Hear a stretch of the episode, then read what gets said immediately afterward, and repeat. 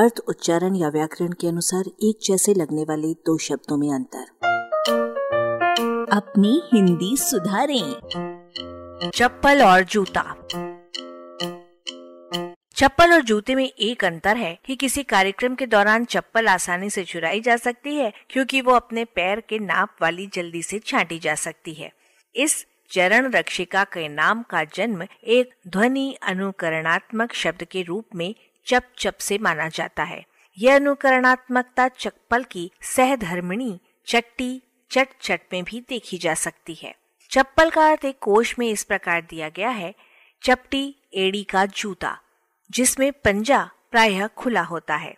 अर्थ समझाने का यह तरीका क्या ही शानदार है कि चपटी एड़ी का जूता चप्पल है और ऊँची एड़ी की चप्पल जूता है। जूता संस्कृत के युक्त और प्राकृत के जुत्त से बना है, जिसके लिए संस्कृत में पादन पादुका और पादु मिलते हैं।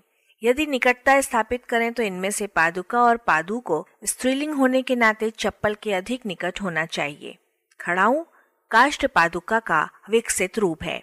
पैर के लिए यदि संस्कृत में पाद है तो फारसी में पा है, जिससे जूते के लिए उसमें शब्द बना पापोश। संस्कृत के एक अन्य शब्द उपाना का अर्थ चप्पल भी लिखा मिलता है और जूता भी। चप्पल या जूते को बनाने के लिए आधार सामग्री का कोई बंटवारा नहीं है, जिसमें कपड़ा, किरमिट, चमड़ा, टाट, तार, पट्टा, प्लास्टिक मखफल रबर, लकड़ी, शीशा इत्यादि शामिल होता है। पर स्वरूप की दृष्टि से पहली का खुला खुला होना और दूसरे का बंद बंद होना ज़रूरी है। सैंडल बीच की चीज़ है कुछ कुछ चप्पल के और कुछ कुछ जूते के समान। चप्पल स्त्रीलिंग है और जूता पुल्लिंग।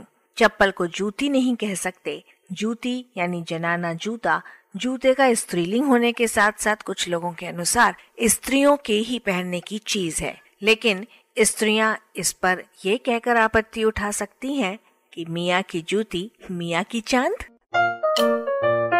आलेख भाषाविद डॉक्टर रमेश चंद्र मेहरोत्रा वाचक स्वर संज्ञा टंडन।